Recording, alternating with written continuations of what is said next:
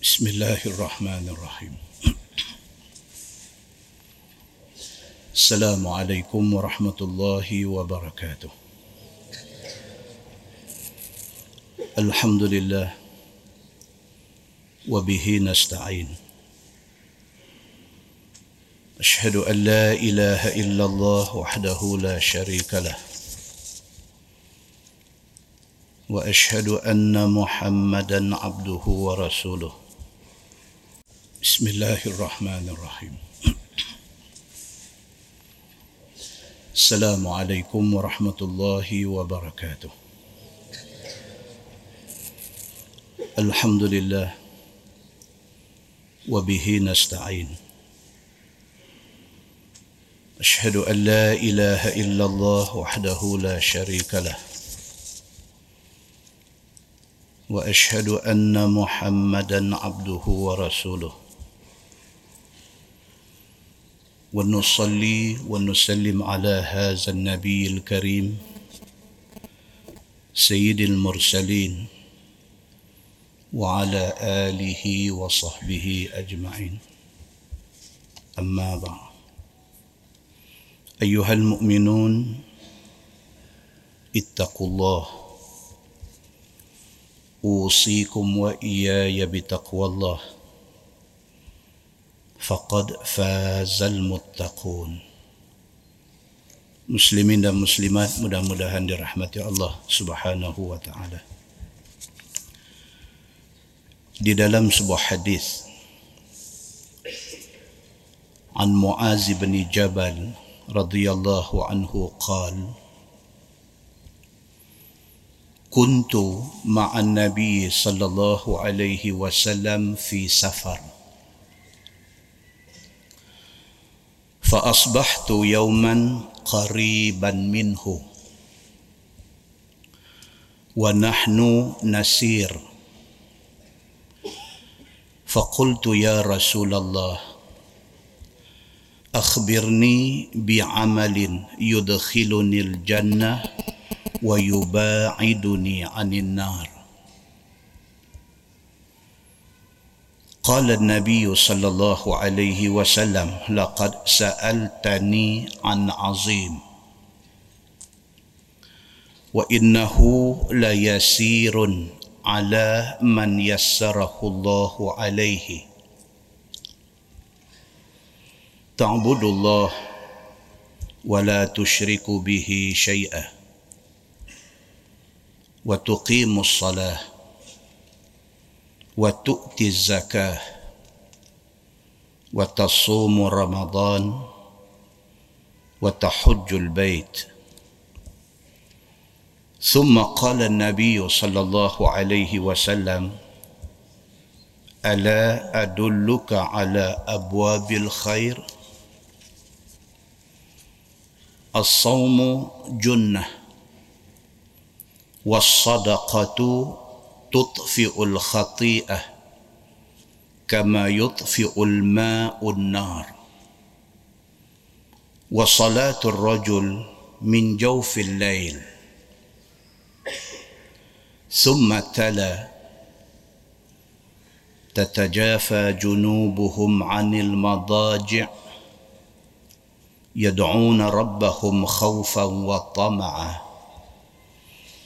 ومما رزقناهم ينفقون. فلا تعلم نفس ما أخفي لهم من قرة أعين جزاء بما كانوا يعملون. ثم قال ثم قال النبي صلى الله عليه وسلم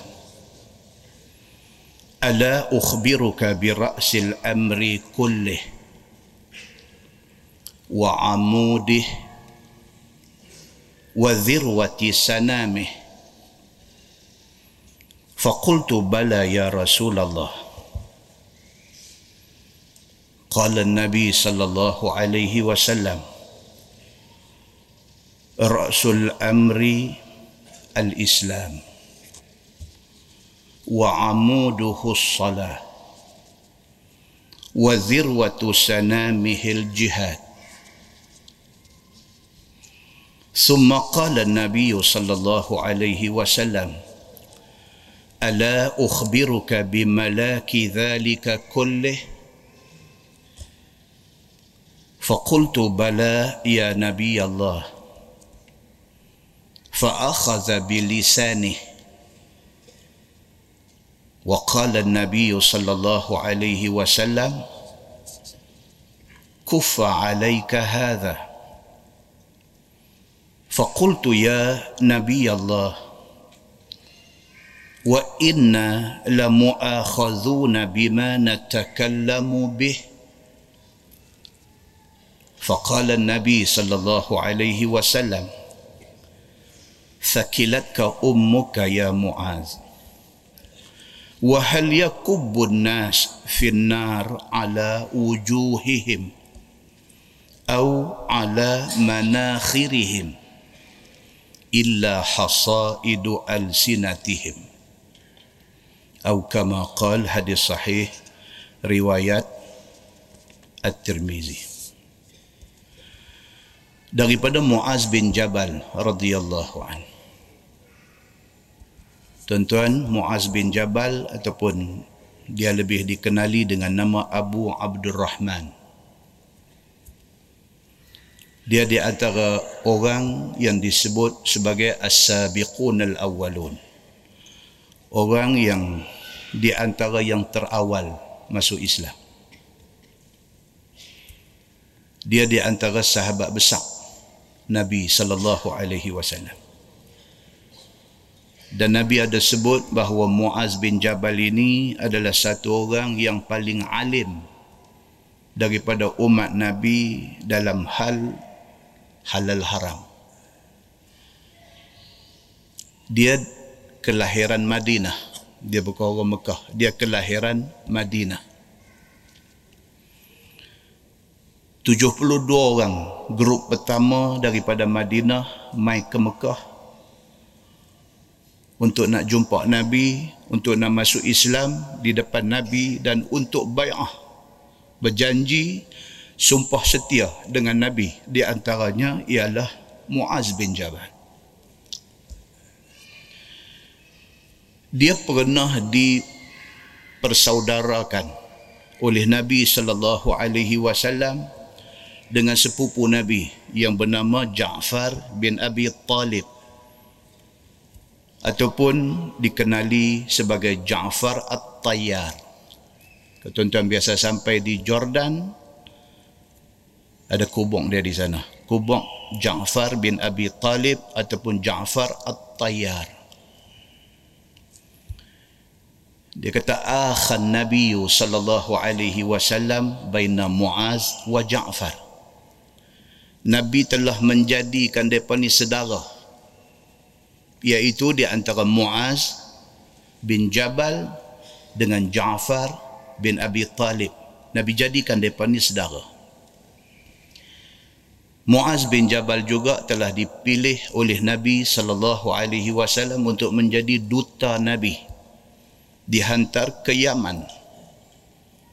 Ramai-ramai sahabat yang duk ada Nabi pilih dia maknanya dia ni ada banyak keistimewaan. Dia dihantar ke Yaman dan apabila dia sampai di sana Raja Yaman pun mai masuk Islam. Bersebab musababkan dakwah Muaz bin Jabal. Dia wafat ataupun dia mati awal. Umur sekitar 30-an Sebahagian riwayat kata 33, sebahagian riwayat kata 38. Dia mati awal. Dan dia mati di Jordan. Muslimin dan muslimat yang dirahmati Allah sekalian, Muaz bin Jabal satu hari dia dapat peluang untuk musafir dengan Nabi sallallahu alaihi wasallam. Kata dia fa asbahtu yawman qariban minhu. Muaz bin Jabal kata satu pagi aku dapat peluang duduk dekat dengan Nabi. Wa nahnu nasir ketika itu kami dalam perjalanan kami di dalam musafir lagi. Faqultu ya Rasulullah akhbirni bi'amalin yudkhiluni al-jannah wa yuba'iduni 'anil nar. Bila dia dapat saja peluang pergi dekat dengan Nabi, dia tanya Nabi, dia kata, Ya Rasulullah, boleh tak cerita dekat saya apakah satu amalan yang kalau saya buat saya dapat syurga dan saya dijauhkan daripada neraka. Untuk itu budaya para sahabat Nabi. Mereka tak tanya benda lain. Mereka nak tahu macam mana cara nak masuk syurga. Bila dia dapat dekat dengan Nabi, dia tanya Nabi, Ya Rasulullah, boleh tak bagi tahu apakah satu amalan untuk saya buat yang dengan amalan itu saya dapat syurga dan saya selamat daripada masuk neraka. Nabi kata, Laqad sa'altani an azim. Nabi kata dekat dia, Wahai Muaz, hang tanya aku ni satu benda besar. Cerita kata kita boleh masuk syurga ini cerita besar. Cerita kata kita boleh lepas daripada masuk neraka ini cerita besar. Lebih besar daripada segala-gala cerita yang ada dalam dunia ni kalau kesudahan kita masuk syurga makna kita mendapat satu kesudahan yang besar kalau kesudahan kita esok, kita selamat daripada terhumban ke neraka. Bermakna kita mendapat satu kesudahan yang besar.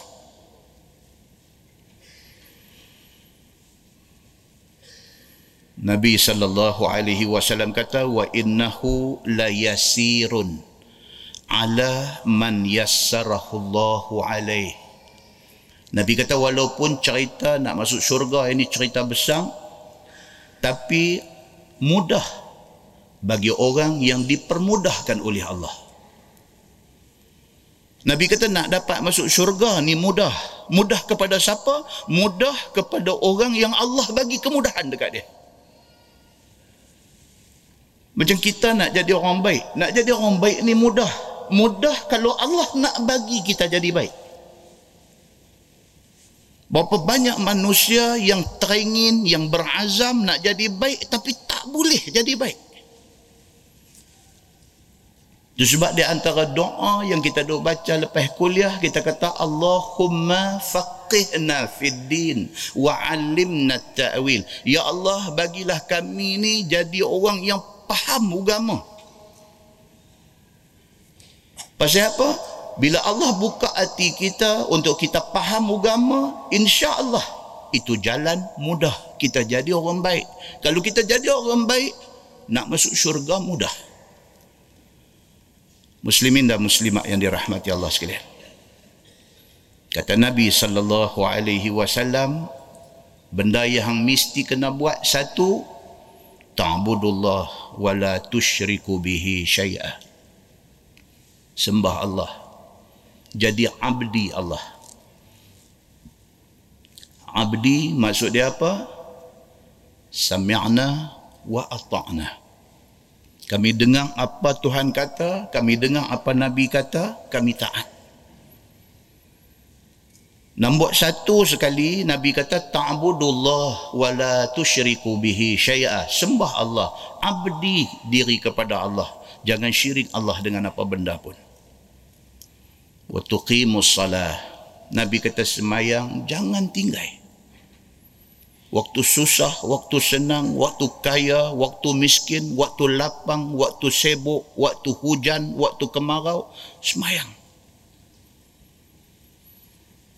Wa tu'ti zakah cukup syarat cukup nisab cukup haul keluar zakat Jangan sayang duit kerana itu bukan duit kita. Itu duit fakir miskin. Watasumu Ramadan. Bulan Ramadan mesti puasa. Watahujul bait. Cukup duit, sehat tubuh badan, buat haji. Muslimin dan muslimat yang dirahmati Allah sekalian, Nabi sallallahu alaihi wasallam Pertama sekali Nabi bagi tahu lima rukun Islam ini wajib ditunaikan. Summa qala Nabi sallallahu alaihi wasallam ala adulluka ala abwabil khair? Nabi pula tanya kepada Muaz. Nabi kata wahai Muaz mau tak mau aku nak cerita dekat engkau pintu-pintu kebaikan? Mau tak mau aku nak bagi tahu dekat hang benda-benda yang baik yang kalau hang buat, hang jadi orang baik. As-sawm junnah. Nabi kata puasa sunat, puasa itu perisai. Orang yang rajin puasa dia ada shield, dia ada satu perisai yang menyelamatkan dia daripada buat benda tak elok. Bukti dia apa tuan-tuan? Bila kita puasa dalam bulan Ramadan, kita agak terpelihara. Kita tak bercakap benda tak elok, kita tak bohong orang. Kita, pasal apa? Pasal kita tahu kita puasa. Orang puasa tak boleh buat benda tak elok lagi banyak puasa lagi terpelihara kita daripada buat benda tak elok maka Nabi sallallahu alaihi wasallam kata pintu kebaikan ialah puasa bila kita puasa kita macam langkah masuk dalam satu daerah kebaikan was sadaqatu tudfi'ul khati'ah yang kedua kata Nabi sallallahu alaihi wasallam belajar-belajar bagi sedekah. Pasal apa? Sedekah itu boleh memadam dosa. Kita tak boleh bagi seribu, kita bagi seratus. Kita tak boleh bagi seratus, kita bagi sepuluh ringgit. Kita tak boleh bagi sepuluh ringgit, kita bagi seringgit. Belajar ringan-ringankan tangan memberi maka sedekah itu kata Nabi sallallahu alaihi wasallam tudfiul khati'ah dia boleh memadam dosa kama yudfiul ma'un nar seperti mana air boleh padam api. Bila ada api kita ambil air setimba ceruk terpadam api. Macam itulah kalau kita sedekah terpadam dosa. Wasalatul rajul min jawfil lail. Dan pintu kebaikan yang ketiga ialah satu orang yang rajin-rajinkan diri sembahyang malam. Tak boleh tiap-tiap hari seminggu sekali tak boleh seminggu sekali sebulan sekali. Habis-habis setahun sekali. Biasakan diri jaga pukul tiga, pukul empat pagi Allahu Akbar. Tahajud dua rakaat cukup. Jangan tamak jangan haloba dua rakaat cukup. Kita cuma perlu masa 10 minit. eh. Untuk nak bangkit untuk nak masuk pancong untuk nak gosok gigi sikit untuk nak ambil wudu untuk nak keluar mai untuk nak hampang sejadah untuk nak Allahu Akbar dua rakaat yang ringan itu pintu kebaikan muslimin dan muslimat yang dirahmati Allah sekalian. Nabi sallallahu alaihi wasallam kemudian memetik ayat daripada surah Sajdah.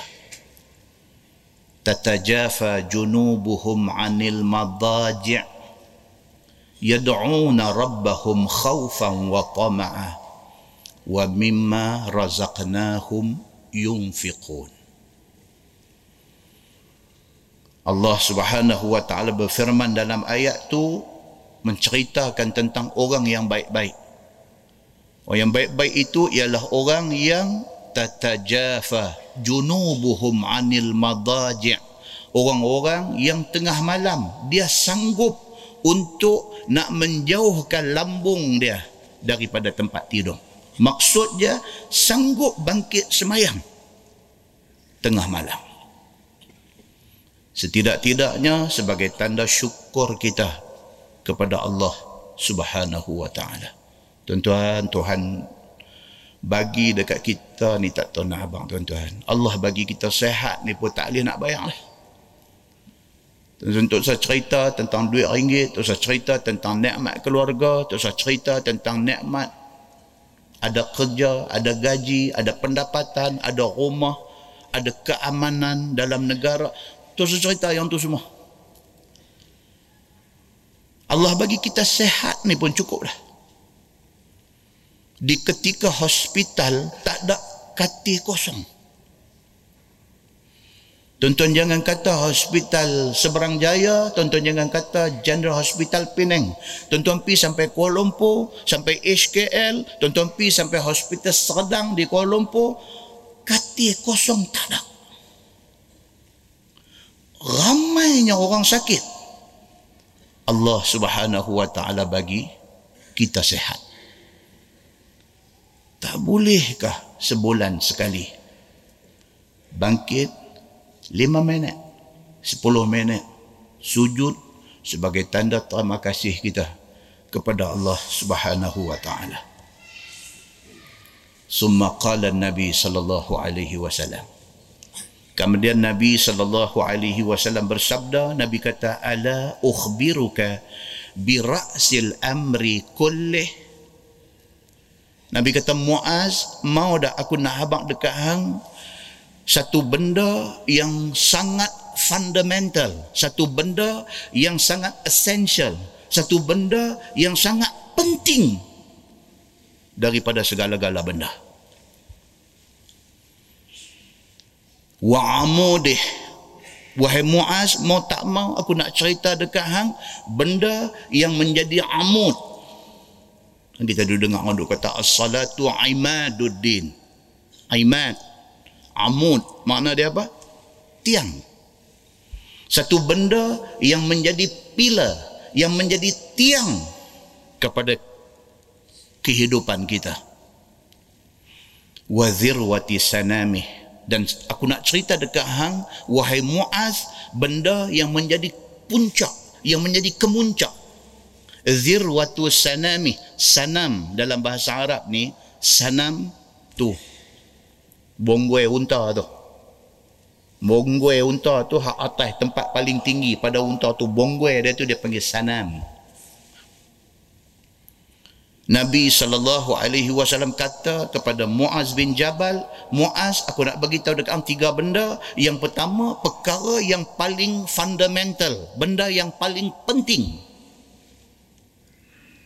Yang kedua tiang dia dan yang ketiga kemuncak dia. kata Nabi sallallahu alaihi wasallam rasul amril Islam. Nabi kata benda yang paling penting dalam hidup kita ialah Islam.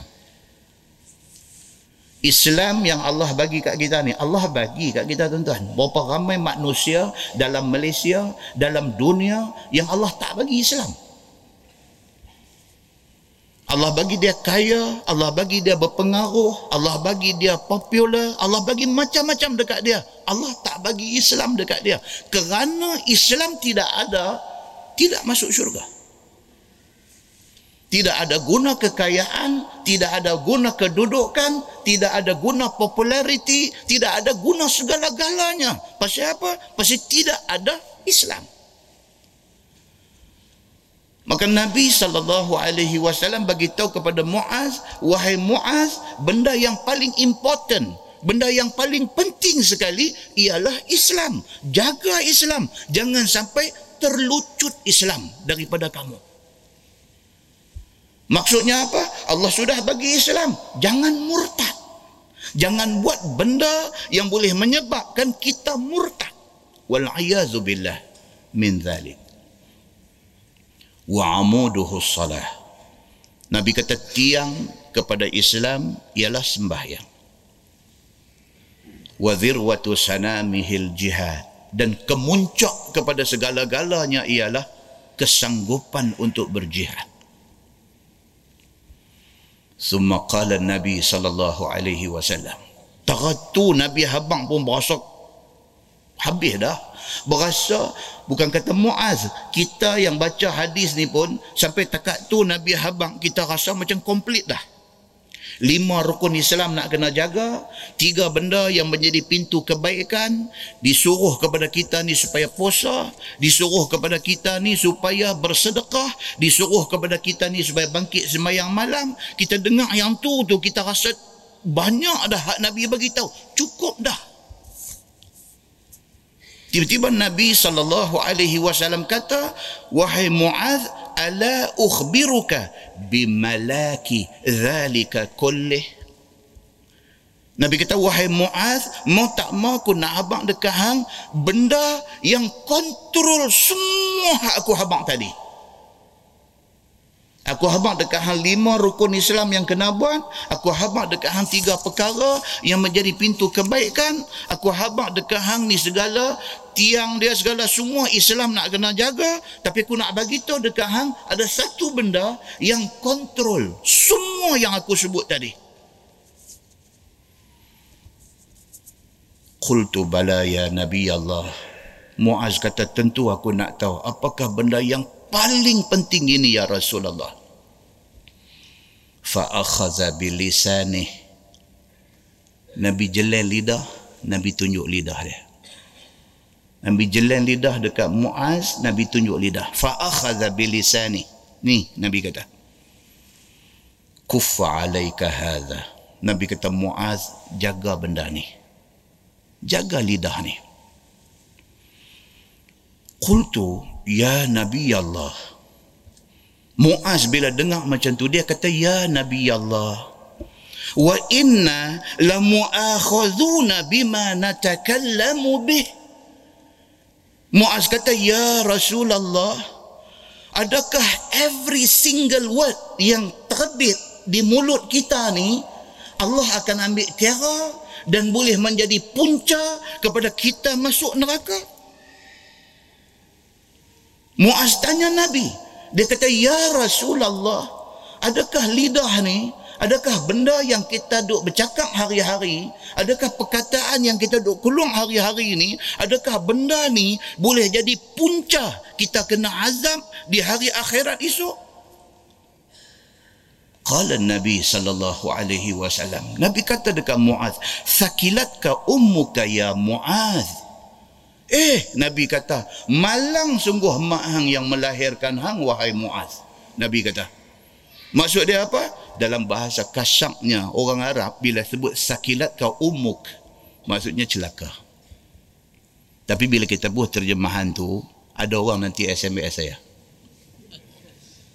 Saya biasa terjemah macam tu sebab itu maksud dalam bahasa Arab. Bila Arab bila marah, dia kata sakilat kau umuk. Maksudnya celaka ada orang SMS saya dia kata takkan nabi kata celaka ke orang ah masalah pula tapi maksud perkataan tu tu lah kalau kita terjemah perkataan dia sakilat ka umuk maksudnya malanglah mak hang yang melahirkan hang. Kemudian hang ni mati. Malang mak hang. Itu maksud perkataan tu. Tapi maksud dia cara kasangnya. Nabi kata dekat celaka hang wahai muaz. Takkah hak tu pun hang tak tahu? Ha, itu maksud dia.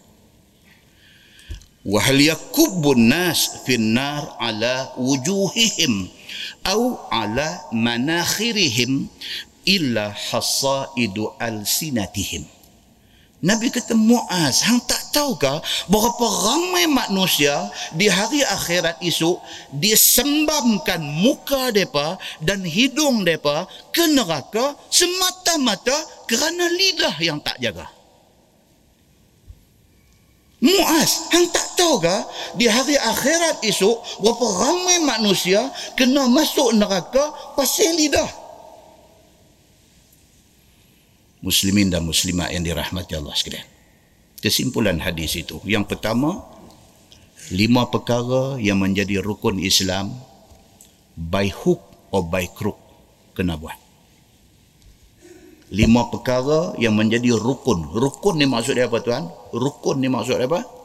Maksud dia ketiadaan benda tu batal ibadah. Itu rukun. Takbir Allahu Akbar. Allahu Akbar tu dia panggil apa? Rukun semayang. Kalau satu orang nak semayang, dia tak mau sebut Allahu Akbar. Dia pipi, dia kiam saja. Dia tak sebut Allahu Akbar. Sah tak semayang dia? Semayang dia tak sah. Pasal apa? Pasal Allahu Akbar itu rukun. Rukun by hook or by crook. Kok mana cerita pun kena buat. Rukun Islam mesti kena buat.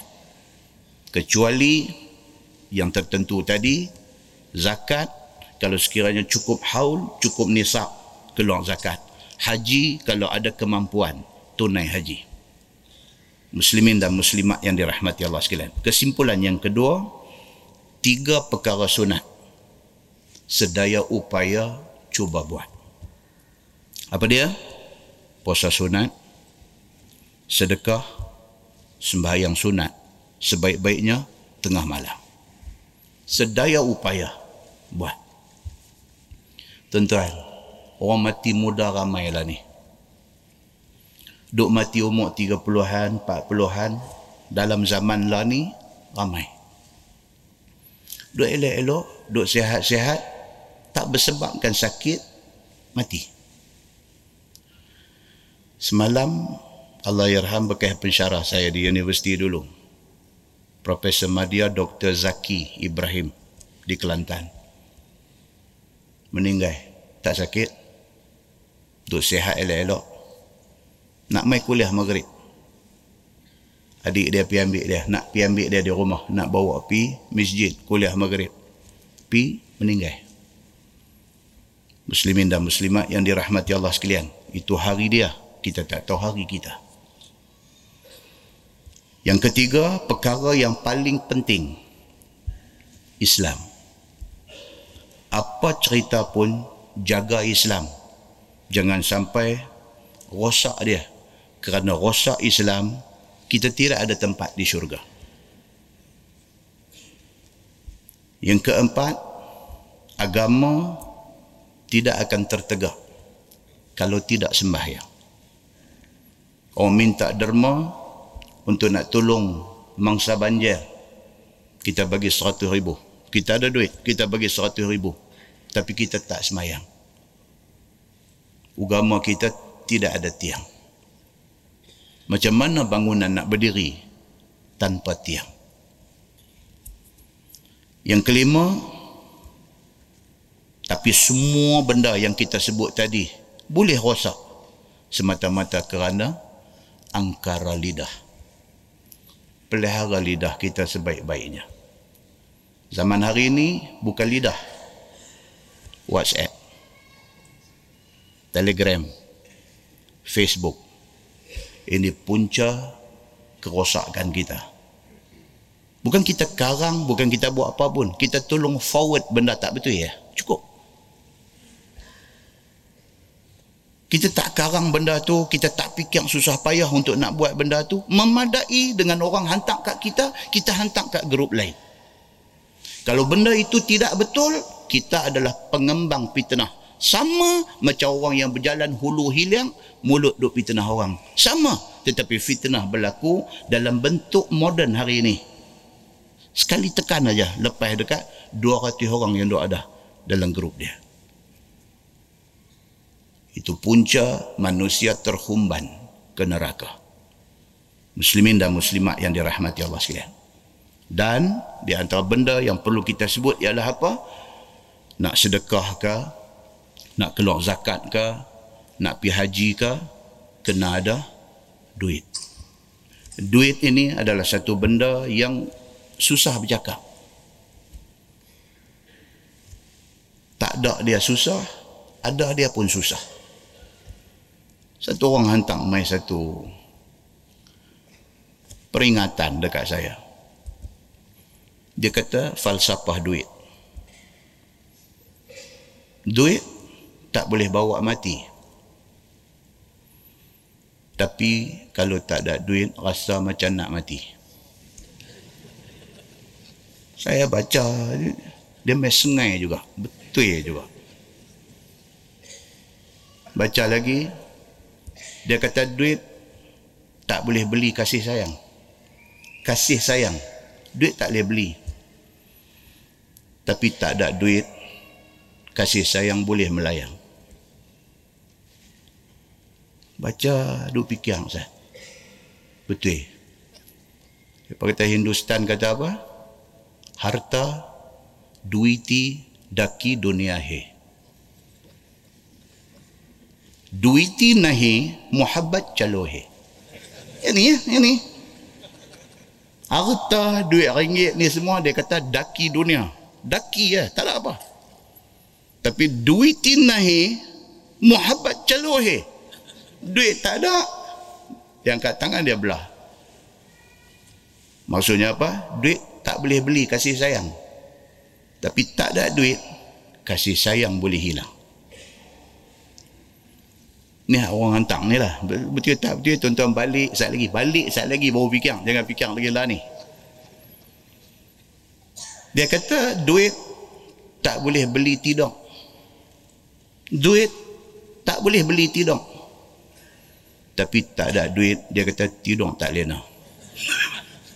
Mengarut betul dia ni. Duit tak boleh beli kesihatan, dia kata. Tapi kadang-kadang nak sihat kena ada duit. Tuan-tuan hari ini, tadi abang hospital katil penuh. Hospital yang masih ada katil adalah hospital banyak duit. InsyaAllah ada katil. Baru pergi daftar nama, seratus lebih dah. Tekan loceng panggil misi dia tambah 60 ringgit dia main gerak kita bangkit-bangkit-bangkit makan ubat telan dua biji ubat bil kita naik. Tu kata duit tak boleh beli kesihatan. Tapi kalau sekiranya tak ada duit kita pun susah nak sihat duit tak boleh beli kebijaksanaan tapi dia kata kalau tak ada duit kita susah nak cari ilmu. Tentu nak main kuliah pun nak kena naik kereta, nak kena naik motor. Kereta nak kena beli, motor nak kena beli. Kereta dengan motor nak kena tuang minyak. Semua duit. Dia kata duit kadang-kadang orang bodoh nampak cerdik. Pasal dia ada duit. Tapi kadang-kadang dia kata orang cerdik bila tak ada duit nampak macam bodoh. Dia kata. Saya yang ni saya baca tiga kali. Saya betul ke ni? Dia kata. Orang bodoh. Tapi bila ada duit tuan-tuan nampak dia macam bijak, macam cerdik. Oh. Hak cerdik ni. Dengan tak ada duit ni tuan-tuan. Ya Allah. Muslimin dan muslimat yang dirahmati Allah sekalian. Maka dia kata itu dia kata apa? Duit ni dia kata bukan segala-galanya. Duit ni bukan everything. Tetapi segala-galanya perlukan duit. Dia kata. Pening juga bahasa dia ni. Duit bukan segala-galanya. Maksud bila kita ada duit, bukan kita ada segala-galanya. Ada orang ada duit, tak ada kesihatan. Duit bukan segala-galanya. Dia kata. Tapi hari ini, segala benda nak kena ada duit. Dia kata. Nak buat sambai pun nak beli, nak kena beli belacan. Belacan pun nak kena beli dengan duit. Tapi duit ni tuan-tuan, kalau sekiranya kita boleh kendalikan dia dengan baik, kebaikan untuk kita. Itu saya cerita dia. Duit ni kalau kita kendalikan dia dengan baik, kebaikan akan dapat pada kita. Mudah-mudahan mukaddimah itu memberi manfaat kepada kita insya-Allah. Kita menggunakan Bahrul Mazi jilid 21. Bahrul Mazi jilid 21 muka surat 36. Muka surat 36 kita mai perbincangan tentang kiblat sembahyang pada zaman awal Islam. Kita duduk semayang ni, kita sedang-sedang, kita cerdik-cerdik, kita semayang ni mengadap ke arah Masjidil Haram ke arah Kaabah. Tahukah kita bahawa kiblat sembahyang ini pernah bertukar daripada Masjidil Haram ke Baitul Maqdis lepas itu balik semula ke Masjidil Haram. Itu ceritanya. Kata dia sesungguhnya adalah pada masa Nabi sallallahu alaihi wasallam tinggal dengan sahabat-sahabatnya di Makkah maka sembahyang mereka itu berkiblatkan Ka'batullahil Haram. Masa Nabi duduk di Mekah sembah sembahyang menghadap ke arah Kaabah. Kemudian apabila berpindah Nabi sallallahu alaihi wasallam ke Madinah suka ia yakni suka Nabi sallallahu alaihi wasallam kalau boleh sembahyang nak menghadap kiblat ke arah Baitul Maqdis. Dia ada dua riwayat. Dia ada dua cerita. Satu cerita kata Nabi apabila hijrah daripada Mekah mai ke Madinah, Nabi sendiri teringin nak semayang mengadap ke Baitul Maqdis. Atas alasan apa dia? Madinah ramai penduduk dia Yahudi. Jadi Nabi sallallahu alaihi wasallam ingat. Nabi ingat kata kalau sekiranya orang Islam sembahyang mengadap ke arah Masjidil Aqsa ke arah Baitul Maqdis sedangkan Baitul Maqdis itu adalah tempat suci orang Yahudi. Kut dengan buat macam tu Yahudi boleh lembut hati boleh suka kepada Nabi dan kepada Islam yang dibawa oleh Nabi. Nabi ingat macam tu macam kita hari ini lah tuan-tuan kadang-kadang kita kita nak ambil hati orang bukan Islam kita nak buat favor dekat mereka. Kita nak ambil hati mereka. Kita nak buat favor dekat mereka. Last-last tengok, oh rupanya puak ni tak boleh buat baik. Dia tak erti.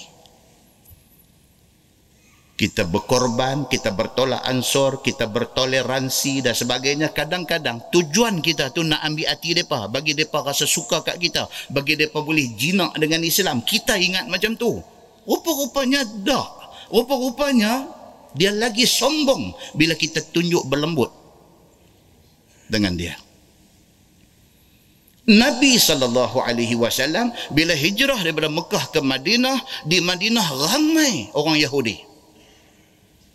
Hari ini pun kalau tuan-tuan pergi buat umrah, tuan-tuan sampai di Madinah. Kalau package yang tuan-tuan ambil itu ada bawa lawatan ke Khaybar. Ha, di situ adalah tempat berimpun segala Yahudi pada zaman Nabi sallallahu alaihi wasallam. Khaybar tempat depa. Itu sebab sampai jadi perang Khaybar, perang Nabi dengan Yahudi. Bila Nabi hijrah dari Mekah mai ke Madinah, Nabi duk teringat-ingat kata kalau sekiranya kita sembahyang menghadap ke Baitul Maqdis, menghadap ke Masjidil Aqsa, Mungkin dengan itu boleh melembutkan, boleh melunakkan hati Yahudi. Mungkin boleh tarik ramai Yahudi masuk Islam. Nabi tu ingat macam tu. Maka Nabi minta. Itu satu riwayat. Satu riwayat kata, bukan Nabi minta. Allah perintahkan. Supaya bila Nabi hijrah ke Madinah, dijadikan Baitul Maqdis sebagai kiblat baru kepada orang Islam. Ada dua. Dua-dua pun ada cerita dalam hadis. Okey. Dia kata apabila dilihat mereka akan dia. Anu, dia kata tadi, maka sukalah Nabi sallallahu alaihi wasallam sembahyang menghadap ke hala Baitul Maqdis supaya jinak hati orang-orang Yahudi dan kata qil bahawasanya Allah Subhanahu wa taala yang suruh Nabi sallallahu alaihi wasallam berkiblatkan Baitul Maqdis. Ini dua riwayat supaya ada ia lebih hampir kepada membenarkan oleh Yahudi akan dia. Mana bila kita semayang menghadap Baitul Maqdis Yahudi boleh seronok. Dia kata tengok orang Islam pun menghadap ke arah tempat suci kita. Dan percaya akan dia, yakni supaya Yahudi percaya kepada Nabi. Apabila dilihat mereka gitu, akan dia berkiblatkan ke Baitul Maqdis. Maka apatah lagi memang didapati mereka itu yakni Yahudi itu akan sifat Nabi Muhammad sallallahu alaihi wasallam ada dalam Taurat. Memang dalam kitab Taurat ada cerita tentang Nabi Muhammad akan mai sebagai nabi akhir zaman. Tengok Muhammad mai semayang pula menghadap Baitul Maqdis. Mana nak tahu dengan kerana tu Yahudi boleh seronok kepada agama Islam maka sembahyanglah Nabi sallallahu alaihi wasallam menghadap Baitul Maqdis kemudian daripada hijrah Nabi sallallahu alaihi wasallam selama enam ataupun tujuh belas bulan. Nabi hijrah dari Mekah mai ke Madinah. Bila sampai di Madinah semayang menghadap Baitul Maqdis ni 16 bulan ataupun 17 bulan. Baitul Maqdis kita tempat tempat suci kita. Orang Islam ni apa dia? Nombor satu Makkah. Nombor dua Madinah. Nombor tiga, Baitul Maqdis, Masjidil Aqsa. Memang Baitul Maqdis ataupun Masjidil Aqsa ni do ada dalam senarai tempat suci kita. Pasal apa? Pasal disebut di dalam beberapa hadis Nabi sallallahu alaihi wasallam. Di antaranya yang kita pernah baca, Nabi sallallahu alaihi wasallam pernah kata, la tushaddur rihal illa ila thalathati masajid, al-Masjidil Haram wa Masjidil Rasul sallallahu alaihi wasallam wa Masjidil Aqsa. Nabi kata kalau sekiranya hampa kerana nak pi berjalan, nak pi makan angin, hampa jadi susah kalau kerana nak pergi makan angin kita sampai nak kena susah, Nabi kata tak apa susah kalau nak pergi berjalan ke tiga tempat ni. Apa dia? Masjidil Haram, Masjid Nabawi dan juga Masjidil Aqsa. Untuk nak pergi ke tiga tempat ni susah sikit tak apa. Nabi kata bagi sampai ke sana. Hari ni kalau tuan-tuan pergi umrah saja berapa ribu lebih kurang? 6 ribu tujuh ribu kata lebih kurang macam tu tambah sikit lagi dalam dua tiga ribu lagi tuan-tuan boleh pi turun di Jordan boleh masuk ke Baitul Maqdis lepas itu boleh pi umrah boleh pi Madinah boleh pi Mekah. Kita pi tiga tempat yang menjadi tempat suci orang Islam. Bahkan dalam sebuah hadis lain riwayat daripada Abdullah bin Amr kata dia ani Nabi sallallahu alaihi wasallam qal lamma faragha Sulaiman bin Daud min bina'i Baitul Maqdis sa'alallahu thalathan. Apabila Nabi Sulaiman siap membina Baitul Maqdis siapa yang membina Baitul Maqdis Nabi Sulaiman alaihi salam bila dia siap bina Baitul Maqdis Nabi Sulaiman minta kepada Allah tiga benda yang pertama, Nabi Sulaiman minta kepada Allah hukman yusadifu hukmah. Minta Allah bagi dekat dia satu kuasa. Nabi Sulaiman minta kepada Allah, Allah bagi dekat dia satu kuasa seumpama kuasa Allah dia minta. Nabi Sulaiman minta. Allah bagi dekat dia Allah bagi Nabi Sulaiman menjadi satu nabi yang Allah pinjamkan kepada dia kuasa. Dia bukan sahaja boleh kontrol manusia, dia bukan sahaja boleh kontrol jin, bahkan dia boleh kontrol ni angin, udara dan sebagainya. Allah bagi dekat Nabi Sulaiman kuasa tu. Allah pinjamkan kepada Nabi Sulaiman. Dia minta dan Allah bagi. Nabi Sulaiman minta kepada Allah Subhanahu wa taala wa mulkan la yanbaghi li ahadin min ba'dih. Dia minta Allah bagi dekat dia satu kerajaan yang kerajaan itu tidak akan ada kepada mana-mana umat selepas dia. Dapat dah? Nabi Sulaiman dapat satu kerajaan yang cukup hebat. Sampai mana kerajaan yang dia ada pada masa tu, dia boleh perintahkan tunduk kepada dia. Kita dah baca cerita King Solomon and the Queen of Sheba. Kan? Cerita pasal Nabi Sulaiman dengan pemaisuri Balkis. Dia boleh tundukkan kerajaan-kerajaan yang ada. Dia minta Allah bagi. Nabi Sulaiman minta yang ketiga, dia minta supaya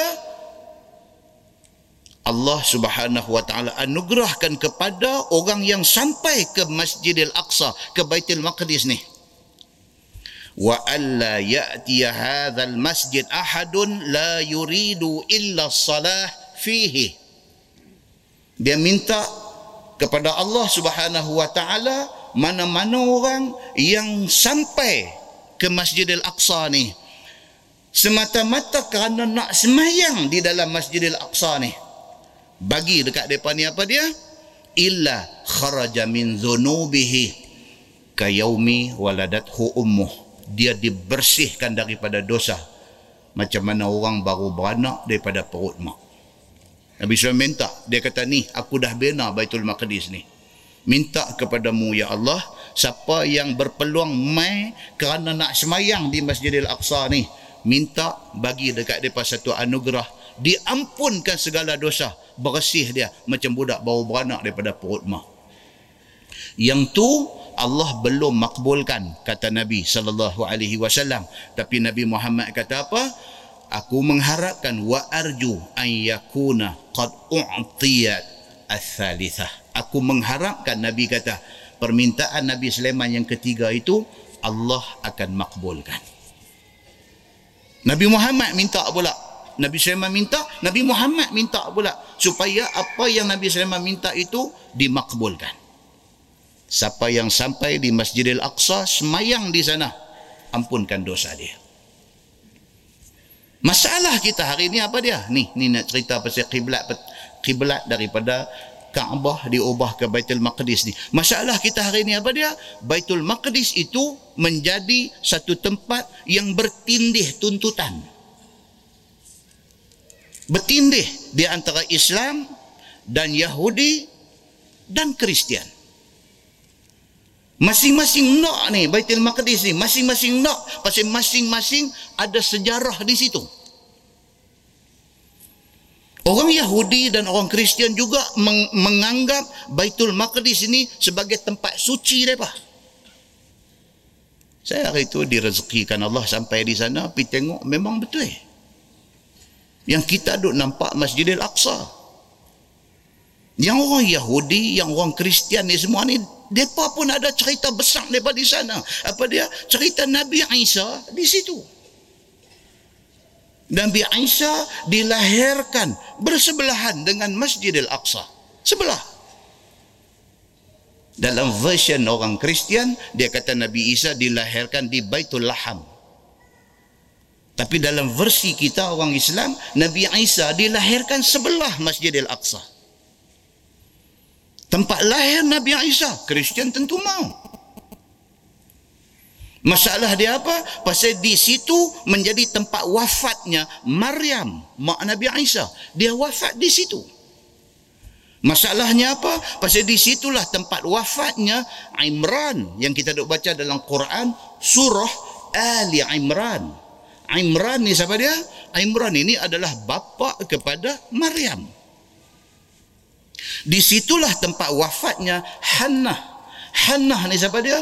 Hannah ini adalah mak kepada Maryam. Di situlah tempat wafat Maryam, tempat wafat bapa dia Imran, tempat wafat mak dia Hannah. Semua di situ. Sudah tentu Kristian nak tempat tu. Yahudi dan Kristian juga mengiktiraf Nabi yang kita iktiraf. Nabi Daud alaihi salam. Orang Yahudi jadikan kubur Nabi Daud itu sebagai tempat ibadat dia. Dia panggil King David. Tetapi di sana dia tu dia, dia buat patung pula lagi. Dia buat patung satu orang yang berjanggut berjambang duk main apa nama tu? Violin ke apa dia panggil tu. Dia tulis dia itu King David. Bagi depa Nabi Daud ini. Dia ni musician dia ni. Bagi depa. Sehingga depa patungkan dia dia patungkan dia dengan duk main alat muzik. Ini King David, dia kata. Pertindihan dengan kita. Kita panggil Nabi Ibrahim, dia panggil Abraham. Nabi bagi kita orang Islam juga bagi mereka. Dan Nabi Ibrahim alaihi salam juga dua ada di sana cerita dia. Dua ada di Palestin bandar suci kedua bagi orang Yahudi selepas Baitul Maqdis. Baitul Maqdis bandar suci nombor satu dia. Bandar suci dia yang kedua ialah Hebron. Hebron yang kita duk tengok dalam TV pergolakan orang Islam Palestin duk kena bunuh ni di Hebron. Di Hebron itulah katanya kubur Nabi Ibrahim alaihissalam. Orang Arab tidak panggil Hebron. Kalau kita pergi sana, kita sebut Hebron, orang Arab tak mau panggil. Bukan mereka tak tahu. Orang panggil Hebron, mereka tak panggil. Mereka panggil bandar itu Al-Khalil. Al-Khalil. Pasal apa? Pasal Ibrahim Al-Khalil. Maka orang Arab Palestin panggil tempat itu sebagai Al-Khalil. Bandar Al-Khalil. Di dunia, bandar itu dikenali sebagai Hebron. Dan dia menjadi tempat suci kedua selepas daripada Baitul Maqdis. Bertindih tempat tu. Kita panggil Nabi Allah Musa alaihi salam, depa panggil Moses. Kita panggil Nabi Daud alaihi salam, depa panggil David. Kita panggil Nabi Sulaiman alaihi salam, depa panggil Solomon.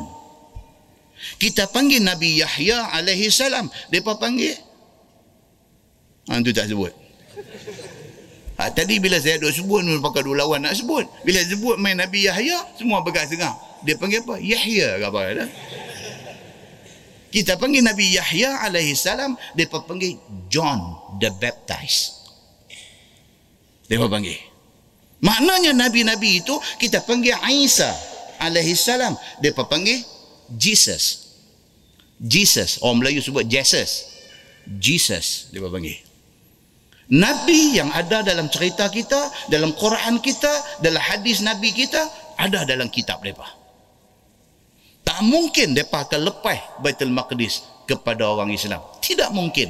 Melainkan dengan peperangan dan mereka kalah. Muslimin dan muslimat yang dirahmati Allah sekalian. Sayyidina Umar bin Al-Khattab radhiyallahu an masuk ke Baitul Maqdis zaman dia dulu. Dia main noh daripada Madinah, dia main ke Baitul Maqdis ni dekat dengan Jordan dengan Syria ni. Sayyidina Umar bin Al-Khattab radhiyallahu an. Bawa tentera pi masuk ke Baitul Maqdis ini. Umar masuk saja dalam kawasan Baitul Maqdis. Pada masa itu Baitul Maqdis diperintah oleh Kristian. Padri besar yang duk pegang kunci Baitul Maqdis ini nama dia Sopronius. Nama tu Dengar kata Sayyidina Umar bin Al-Khattab radhiyallahu an mai bawa pasukan tentera sampai di sempadan nak masuk. Padri besar dia ni, Sopronius ini, bawa kunci pi jumpa Sayyidina Umar dengan penuh hormat dan ta'zim. Serah kunci dekat Sayyidina Umar. Terus mengaku surrender. Hebatnya Islam pada masa itu. Hebatnya Islam pada masa itu. Berbeza dengan Islam hari ini. Nak cerita ke pasal Paris punya cerita ni? Baca sendiri. Tapi nak habangnya apa? Segala benda tak elok, segala benda buruk, lempak ke Islam. Ini Islam jahat. Ini soal depa pi buat kartun menghina nabi kita, Nabi Muhammad sallallahu alaihi wasallam tak timbul sama sekali. Cerita orang pi marah depa tu salah. Pasal apa jadi macam ni? Pasal Islam hari ini tidak seperti Islam pada zaman Nabi sallallahu alaihi wasallam, tidak seperti Islam pada zaman para sahabat Nabi ridwanullah alaihim ajmain. Islam yang gemilang pada masa itu sudah tidak ada pada hari ini. Muslimin dan muslimat yang dirahmati Allah sekalian. Sayyidina Umar baru sampai tak angkat senjata, tak perang lagi. Dia yang duk pegang kunci Baitul Maqdis ini, terkam pi dekat sepadan ni, jumpa Sayyidina Umar, bagi kunci dekat Sayyidina Umar. Dengan penuh ta'zim, dengan penuh membesarkan Sayyidina Umar bin Al-Khattab radhiyallahu an. Terus menyatakan surrender. Ikut Umar lah nak buat macam mana pun. Sayyidina Umar Al-Khattab bila dia dapat saja kunci tu dia berlaku baik dengan semua Kristian yang doa ada di Baitul Maqdis pada masa itu dan capai kata sepakat di antara Sayyidina Umar Al-Khattab dengan ni padri besar yang pada masa itu menguasai Baitul Maqdis ini capai kata sepakat kita jadikan kawasan ini kawasan Islam dan Kristian dan kita jangan bagi Yahudi sekong pun duduk dalam kawasan ini. Sayyidina Umar setuju dan juga padri besar pun setuju untuk nak buat macam tu. Hari ini apa jadi? Hari ini Yahudi yang menguasai tempat itu. Kalau kita flashback balik tengok sejarah-sejarah dia, rupa-rupanya sejarah ni macam tu. Sayyidina Umar Al-Khattab bila dapat saja kunci daripada padri ni, Sayyidina Umar tanya dua benda dekat dia. Sayyidina Umar kata tunjukkan dekat aku di mana Masjidil Aqsa. Satu. Nak kena tunjuk. Pasal kita hari ini pun, kalau orang tanya Masjidil Aqsa hak mana, kita tunjuk kubah kuning tu. Punya celarunya kita. Itu bukan Masjidil Aqsa. Itu kubah sakhrah. Kubah sakhrah. Sakhrah ni maksud apa? Batu. Kubah yang di bawahnya ada batu yang Nabi pijak dan batu tu bergerak masa Isra dan Mi'raj. Itu bukan Masjidil Aqsa. Masjidil Aqsa bertentangan dengan kubah sakrah itu. Pada jarak berapa jauh, nampak di sana satu bangunan yang nampak usang, nampak buruk, itulah Masjidil Aqsa. Dapat divert perhatian umat Islam satu dunia supaya menyangka kubah sakrah itu Masjidil Aqsa. Sebenarnya bukan. Itu kubah yang di bawahnya ada batu yang Nabi pijak. Masjidil Aqsa duk balik sana. Kubah buruk usang. Itu Masjidil Aqsa. Sayyidina Umar bin Al-Khattab radhiyallahu an. Bila sampai bila dia masuk orang bagi saja kunci dekat dia dia kata tunjuk dekat aku di mana Masjidil Aqsa dan di mana kubah Sakhrah. Padri ni bawa Sayyidina Umar bin Al-Khattab radhiyallahu an bawa api dan tunjuk di sinilah tempat dia. Yang dikatakan Masjidil Aqsa dan di sinilah tempat dia yang dikatakan batu sakhrah yang Nabi pijak masa peristiwa Isra dan Mi'raj. Dalam buku sejarah cerita apa? Sayyidina Umar bin Al-Khattab bila dia sampai-sampai di sana menangis dia. Pasal apa? Tapak Masjidil Aqsa menjadi tempat buang sampah dan tempat buang najis haiwan pada masa Sayyidina Umar sampai.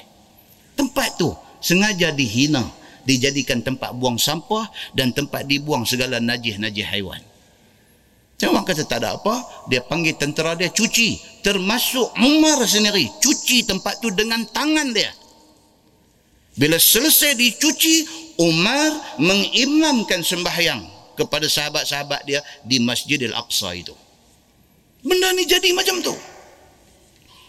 Muslimin dan muslimat yang dirahmati Allah sekalian, benda tu tinggal sejarah. Dan pada hari ini kita nak pi pun nak kena melepasi berbagai-bagai halangan nak boleh sampai ke sana. Muslimin dan muslimat yang dirahmati Allah sekalian. Sehinggalah kemudiannya mai cerita Salahuddin Al-Ayyubi dan sebagainya untuk nak membebaskan semula Masjidil Aqsa dan akhirnya sekali lagi Aqsa jatuh ke tangan mereka. Inilah cerita kiblat yang pernah pada satu masa dulu menjadi kiblat nabi kita Nabi Muhammad sallallahu alaihi wasallam selama enam ataupun tujuh belas bulan. Sambung dia dia kata sebagai tersebutlah hadis yang dikeluarkan oleh Abu Isa At-Tirmizi.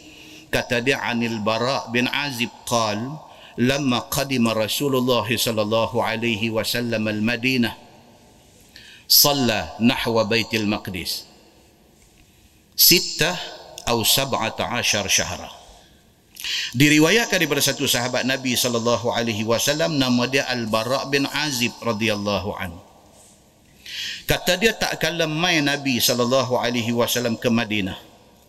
Sembahyanglah Nabi menghadap ke arah Baitul Maqdis. Nabi sampai di Madinah sembahyang menghadap Baitul Maqdis. Yang ni selama enam ataupun tujuh belas bulan kerana nak mengambil hati orang-orang kafir Yahudi. Mudah-mudahan apabila mereka melihat orang Islam sembahyang menghadap Baitul Maqdis sama macam mereka menghadap di dalam sembahyang mereka, mudah-mudahan maulah mereka terima Islam. Itu tujuannya. Tujuan dia nak ambil hati. Begitu. Cik kita hari ini lah. Eh, tuan baca berita kemarin di Sarawak satu ceramah agama dibatalkan kerana diprotes oleh pihak mereka. Kita sendiri batalkan. Pasal apa? Pasal nak ambil hati mereka. Ambil hati ini adakah nak membawa makna ataupun tidak, tak tahu lagi. Kadang-kadang kita hilang segala-galanya. Muslimin dan muslimat yang dirahmati Allah sekalian. Tiba-tiba kata dia, tiada jua hati mereka itu mau jinak. 17 bulan Nabi bagi peluang. Semayang menghadap ke Baitul Maqdis. 17 bulan dengan harapan mereka boleh lembut hati. Tengok-tengok apa jadi? Tak lembut hati mereka ni. Dan 17 bulan itu Nabi mengharapkan mereka lembut hati jinak hati dan mau menurut Islam. Tiba-tiba tidak begitu jadinya maka berpalinglah hati Nabi sallallahu alaihi wasallam nak kembali menghadap kepada Kaabah. 17 bulan Nabi bagi trial tempoh tengok macam mana nak jadi. Tak jadi apa. Mengarut saja. Nabi kata kalau macam tu lebih baiklah aku menghadap Kaabah, menghadap arah Masjidil Haram balik.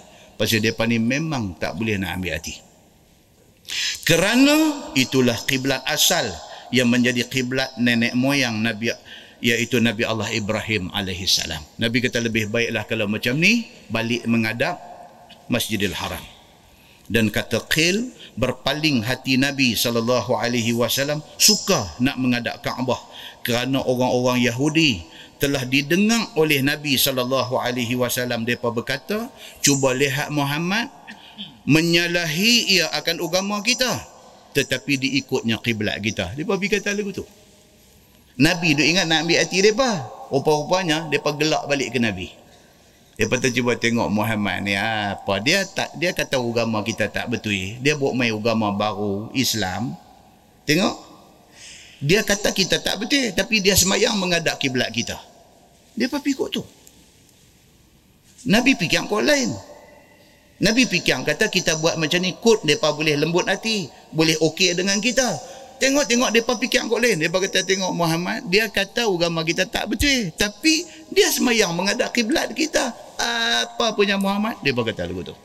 Benda tu dengar ke Nabi sallallahu alaihi wasallam. Sakit hati tak? Sakit hati. Tolak ansur kita tidak dihargai. Toleransi kita tidak dihargai.